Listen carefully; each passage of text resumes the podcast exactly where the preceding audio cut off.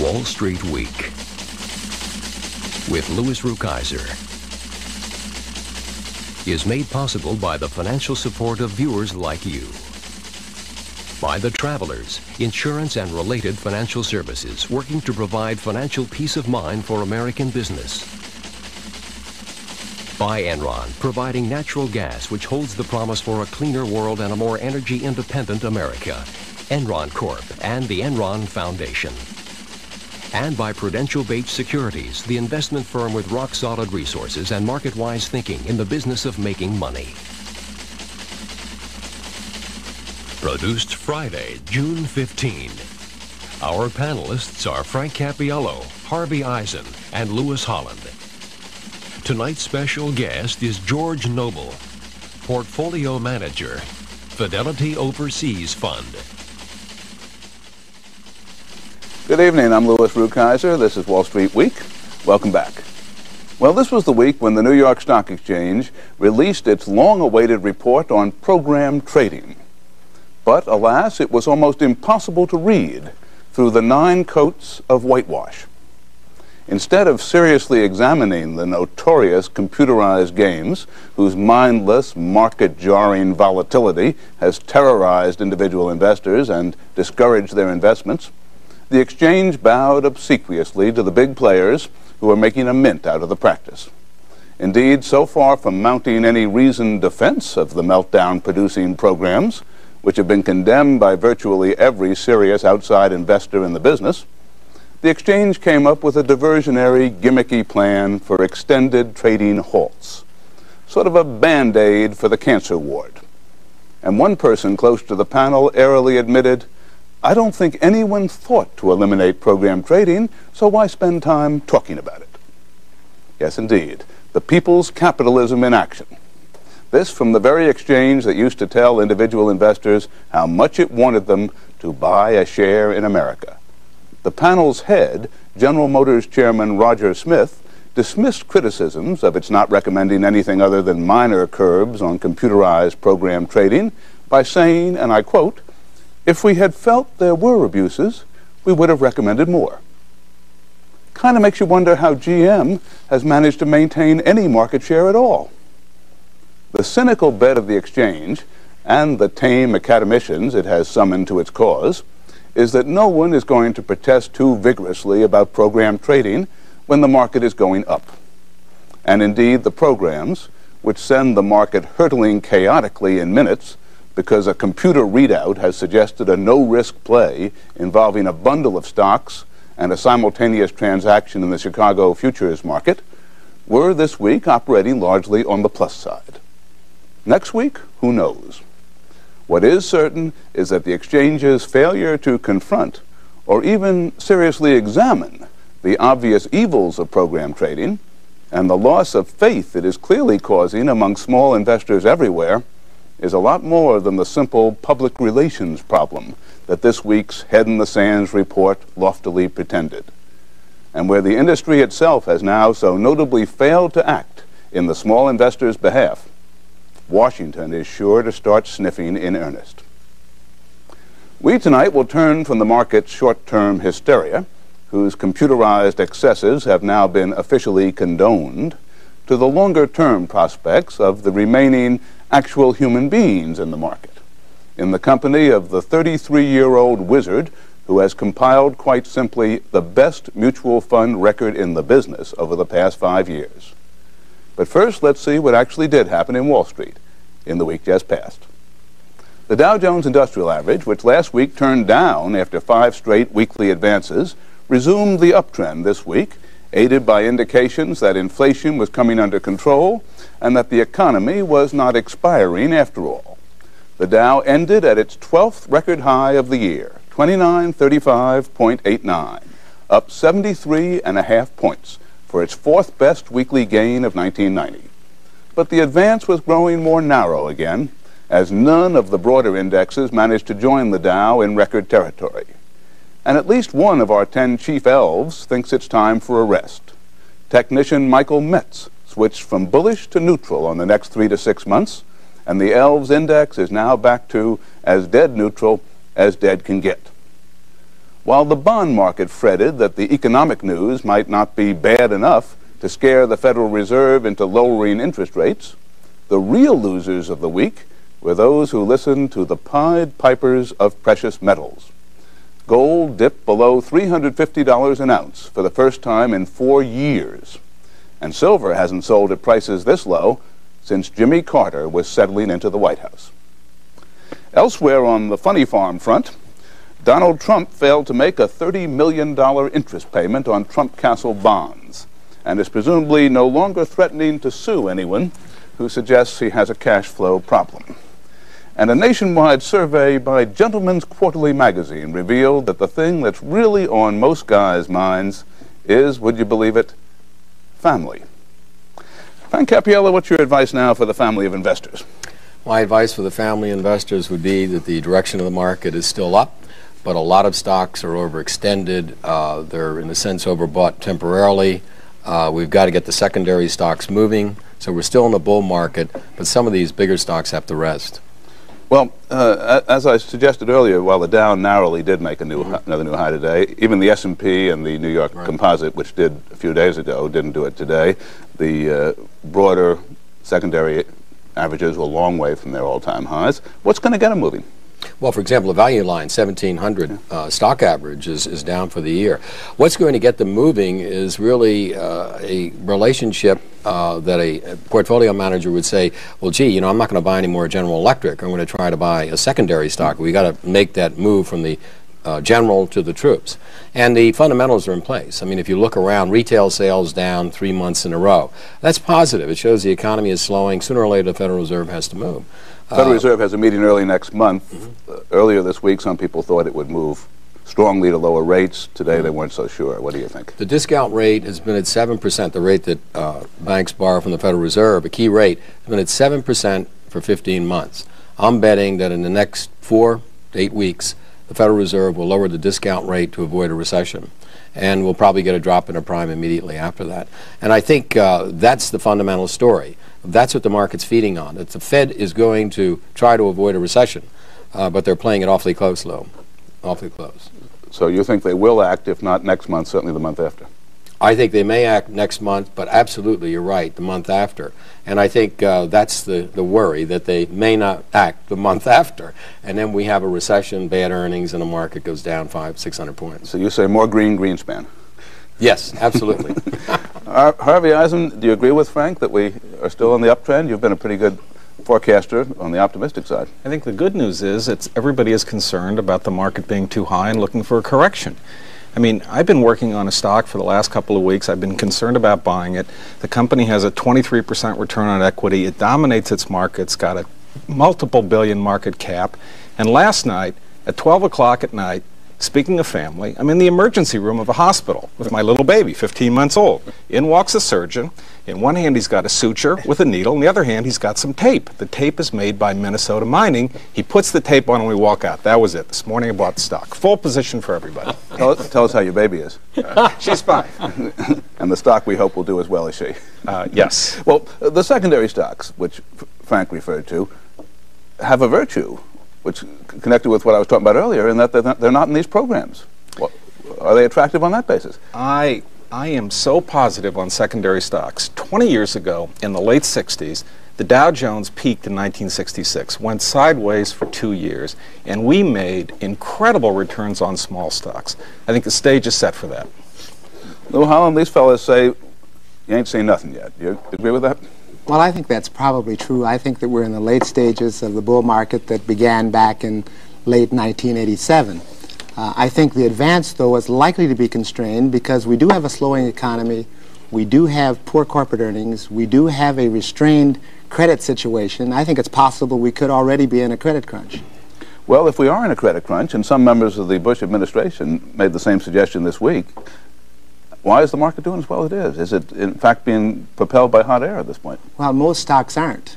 And uh, I think that part of it relates to what Harvey was saying, is that there is a lot of pessimism around. Breadth has improved somewhat, even though not to the stampede proportion, and momentum has been relatively good. And I think there are some cheap stocks if you're looking at some of the secondary stocks, because many of them are still down for the year.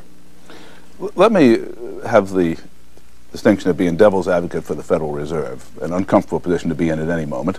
But let's say maybe you fellows were all wrong. Maybe you want, you want the Fed to pump up the economy and we'll set off a new round of inflation, and two or three years from now you'll blame the Fed for panicking and easing too quickly. Is there a possibility that that's also true? Yeah, I think so. I think if, uh, if Frank is right and we do have some reductions in interest rates, I think that everyone might jump into the pool. In other words, I think everyone's going to get exceedingly enthusiastic, and it may be that we have a forerunner to what we had back in 1987.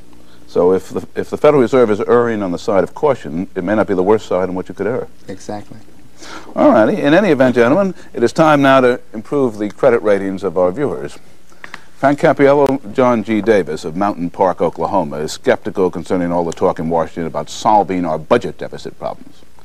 What are the actual likely consequences of failing to solve the problem, he asks, for the economy and for stock and bond prices? And while we're at it, how do you rate the chances of success? Okay, uh, if we fail to solve the budget deficit problem, we're going to have a disaster uh, because more and more money will be spent by the federal government on paying the interest on this mounting federal debt. There'll be less to spend on other programs. And secondly, the refinancing of this debt will clog the debt market and force interest rates up, interest rates up, inflation up, stocks and bonds down. But happily, uh, there is a solution in sight, and it's what we call a peace dividend. Uh, we spend in this country about $300 billion on defense. About 60% of that is spent in NATO or in Europe, defending Europe. And $180 billion in Europe is going to be cut because Russia is no longer an adversary. So uh, $90 billion will be available annually in a couple of years.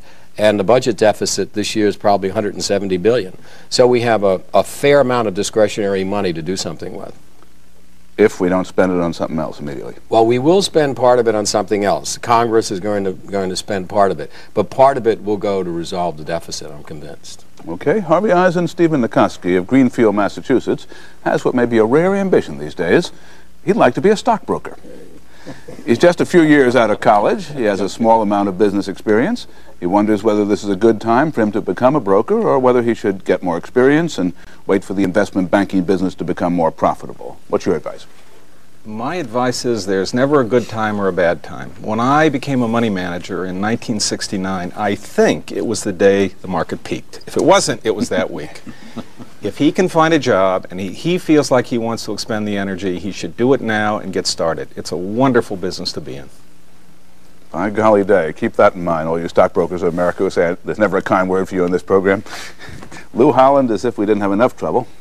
Mac Taylor of Elko, Nevada, is worried about the killer bees, the ones that are swarming north through Latin America, drastically reducing honey production as they go along, now ready to enter the U.S. as illegal aliens. Rather than just fret about it, though, he wonders if there might be a way to make a buck out of it, specifically either in the American honey industry or in honey substitutes. Well, I'm hopeful that they stay away from my portfolio. uh, but, but the experts um, tell me that they're 160 miles south of Brownsville, Texas. Uh, really, there is um, some concern. No one really knows the effect of uh, the killer bee on the production of honey. Uh, however, in those places that they've been, there has been some reduction. That is, where they've gotten established, there has been some reduction in honey production. Uh, so I guess at this juncture, uh, we'll still have to wait and see. There are really no substitutes uh, with regard to uh, honey.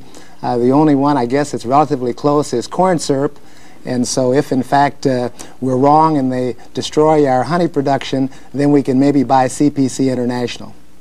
All right. Cautious investors should stay in their yellow jackets.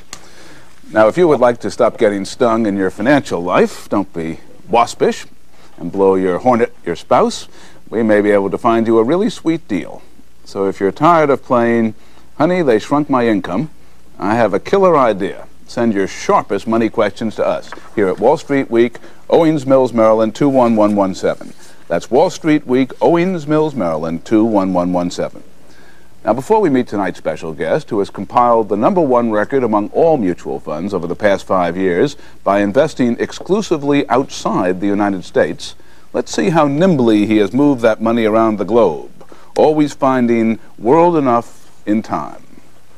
In 1986, 41% of his investments were in Japan, with 10% in France and 9% in Italy rounding out his top three. His commitment to the booming Japanese market peaked in 1987 at fully 65% of his total portfolio. France was still second with 11%, but Britain at 8% replaced Italy, which dropped off his list entirely. The big news in 1988 was not that Japan still led the list at 54%, but that his commitment to British stocks doubled to 16%, and the emerging Spanish market moved into third place at 8% a nip here and a tuck there. And in 1989, Japanese stocks were down to 50% of his portfolio, British to 10%, and French stocks moved up from sixth place in 1988 to third in 1989 at 9%. But look at his biggest holdings right now. Japan, previously his perennial number one, is way down in eighth place at only 3%, while the remarkable political changes in Europe have made West Germany his premier pick an 18% holding that more than triples his commitment to that country just one year ago. France, also a presumed beneficiary of the European unity movement, is a strong second at 15%, while Norwegian stocks, in which he had virtually no commitments prior to 1989, are now his third favorites at 7%. What in the world is going on? And does the successful investor now need a map as well as a calculator? For some thoughts on that, let's go over now and meet tonight's special guest, George Noble.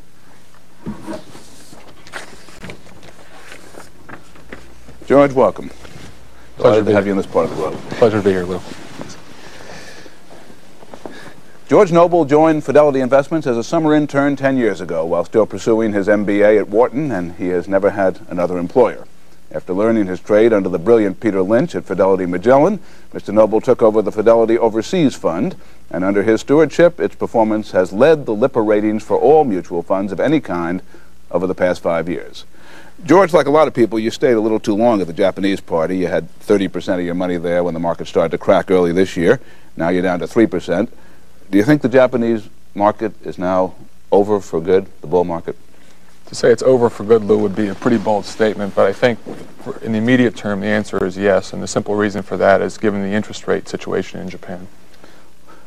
What, what, what, do you mean, that the rates are going up there? Yeah, you've had Japanese rates now up to around 7% on the long bond. The fact remains that price earnings ratios in Japan, despite the decline, are still at 50 times earnings. It's just not competitive in a world of 7% interest rates. As in our country, there's a debate between the government, which wants lower rates, and the central bank, which wants higher. But do you think the central bank's going to win? Uh, in, in Japan, that's, uh, there's obviously a problem given the precarious state of the asset markets. Um, the Ministry of Finance has been battling the Bank of Japan over the over the interest rate policy, and, and that's part of the reason why you actually haven't seen rates go even higher. Your new enthusiasm, as I already suggested, your greatest enthusiasm is in Europe. You just got back from there this week. What do you think? I think long term the outlook's sensational. Short run there are going to be some problems. Um, I think investors maybe have gotten a little bit too enthusiastic, witnessed the rise of the German market since the wall fell. Um, the transformation from a centrally uh, planned economy to a market economy is going to result in all sorts of dislocations. Um, long term, it looks great, um, but some of the problems, the short term problems, are just going to be staggering. You have, in fact, though Germany is your number one choice, reduced your commitment there in recent weeks. We've been taking a little bit of money off the table, yes. I think some of the enthusiasm will come out of the market. What's the appeal of France? France um, has had some of the most robust earnings growth in Europe over the last few years, and in the current in the context of this discussion, as as with Germany being its biggest trading partner, stands to benefit enormously as Germany uh, grows strongly in the coming years. Investors who want to invest abroad can do so through funds such as yours, but in many cases they can also buy individual stocks. What are some of your favorite choices around the world? Right now, we're keen on, on, on, on, a, variety of stocks in Europe. We're very keen, for instance, on the telecommunications industry, where you have companies like Ericsson, the Swedish company, or CGE, the French company. We also like the power generation industry, BBC Brown Boveri, uh, the French water utility, General des Eaux. Um, we're keen on Telefonos de Mexico, so we're really all over the globe right now. These are infrastructure stocks to a large extent this, this is a bet that these economies are going to move forward in a very substantial way. Is that correct? You've had a big capital spending boom, Lou, in recent years, um, driven by strong economic growth and the advent of 1992 as companies have tooled up, tried to tool up for the coming unified common market. And this, the, the time horizon for the spending boom is going to be even extended further yet by developments in Eastern Europe. Telefonos de Mexico, which is the we can call the AT&T of Mexico, was recommended years ago in this program by John Templeton.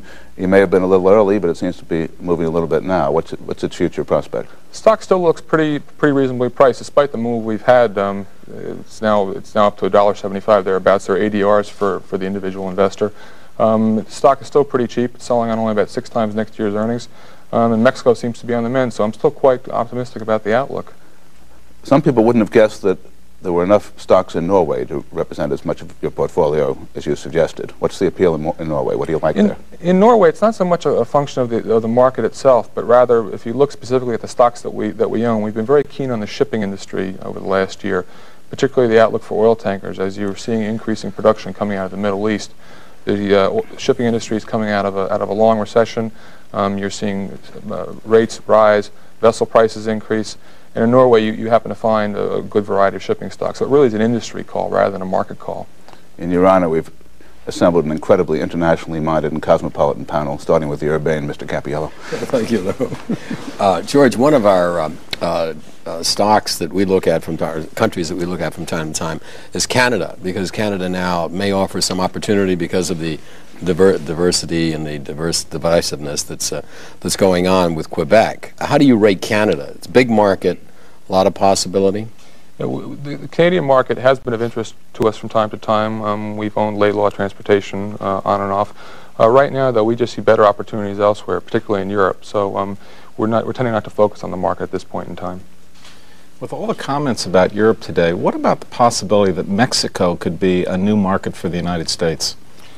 I think it's something people shouldn't forget that one of the big problems we had in the U.S. is we lost many of our major trading partners, particularly South America. And if you look at the growth rate that these economies experienced prior to the uh, oil shocks, um, going back to the 60s, 6 7% real GNP growth, if these economies ever come back, and Mexico seems to be coming back now, that re represents an enormous positive for the U.S. Mexico seems to be the furthest along in this process, uh, thus our enthusiasm for Mexico and Telefonos de Mexico. Mm -hmm. George, foreign stocks have outperformed U.S. stocks by about 10% annually over the last 10 years, and of course we've had one of the best decades ever. What can we expect uh, going forward here, or are we getting into the game late? I think um, one shouldn't be too greedy. Trees don't grow to the sky, and we're going to have to come back to trend line somewhere al al along the way. Um, I think going forward, though, one should continue to pay attention to the foreign markets, recognize that over the last 20 years, the U.S. as a percentage of total world market capitalization has gone from two-thirds to one-third. So if you're restricting your investments to just the U.S., you're really missing out on two-thirds of the action. So I think every investor should be diversified, and hopefully he'll make some, some nice returns from the foreign markets as well. George, two things contributed to your spectacular performance over the past five years. One was your unique genius. The second was that the U.S. dollar was tumbling. Do you think the dollar will continue to fall against foreign currencies? I think from here, um, the movement in the dollar isn't likely to be too strong one way or the other. Or let's put it this way, to the extent it does move, I think those movements will be less dramatic than we've seen in recent years and therefore manageable. Accordingly, I think we're better off focusing more on the markets themselves and the stocks themselves and not worry so much about the currency. Would you have a general recommendation as to how much of the average investor's investment should be abroad? There are no hard and fast rules, but I think something in the order of, of 25% perhaps would, would, would be, might, might, be a, might be a good level. We've talked about much of the world, but you haven't had much good to say about anything in Asia. Is that deliberate? Not really. I think everything has its price. Um, Japan we touched on briefly. Um, we are keen on uh, the ship repair companies in Singapore right now. But for instance, if you just look at Taiwan, which um, had gone up over 20-fold in the preceding five years, it's fallen 50% in the last four months. But Lou, even at these levels, the market's selling at 50 times falling earnings. I mean, there are twice as many brokerage firms as there are stocks in Taiwan right now. So Let's Taiwan's a great economy, but the market, I don't know. Let's move from the free markets of Asia to the formerly tightly closed markets of Eastern Europe. How much of a, an opportunity is there for Americans there? It'll be it'll be some years before you can actually invest directly. So what I think one should try to do is invest in companies that have can benefit from developments in those markets and some of the infrastructure stocks, as an example, are, are prime examples. Some of the ones you mentioned earlier in Western Europe. The power generation, telecommunication. What European stocks should investors avoid? What kinds of stocks? I'm worried right now about cyclicals, uh, airlines. Those uh, tied to the general economy. Yeah, I, I, we're at the point in the cycle where you're beginning to see some earnings disappointments, and any company that's got a leveraged balance sheet in a cyclical industry could have some trouble, I think. Do you have an estimate as to whether the American market will, in, in the near term, resume leadership over these markets? It's, it's, always, it's always a tough question. Uh, you know, at Fidelity, we try not to predict the market. Unfortunately, I'm in the position of having to pick 30 markets. Um, it doesn't include investing in the U.S., but um, uh, so I, I'll bet off that one. If you had to pick your favorite among all the foreign markets for next year, what would it be? I think as a, as a long shot, probably Mexico. Well, LA. Thanks very much, George Noble. Thanks, too, to our panel. Hope you'll be back with us again next week. Then we're going to take a look at one of America's most troubled industries. My guest, George Salem, is a leading analyst of the nation's banks, and he'll be giving us an inside view on which ones now have more problems than deposits, and which ones, on the other hand, you can truly bank on. Your interest all along the way is insured. Meanwhile, this has been Wall Street Week.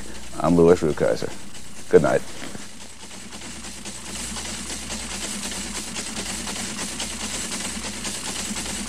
Wall Street Week with Louis Rukeyser has been made possible by the financial support of viewers like you. By the Travelers, insurance and related financial services working to provide financial peace of mind for over 40 million Americans. By Enron, providing natural gas which holds the promise for a cleaner world and a more energy independent America. Enron Corp and the Enron Foundation and by Prudential Bache Securities, the investment firm with rock-solid resources and market-wise thinking in the business of making money. For a printed transcript of this program, send $5 to Transcripts, Wall Street Week with Louis Rukeyser, Owings Mills, Maryland, 21117. That's $5 to Transcripts, Wall Street Week with Louis Rukeyser, Owings Mills, Maryland, 21117. Wall Street Week with Louis Rukeyser transcripts are also available to subscribers of the Dow Jones News Retrieval Service.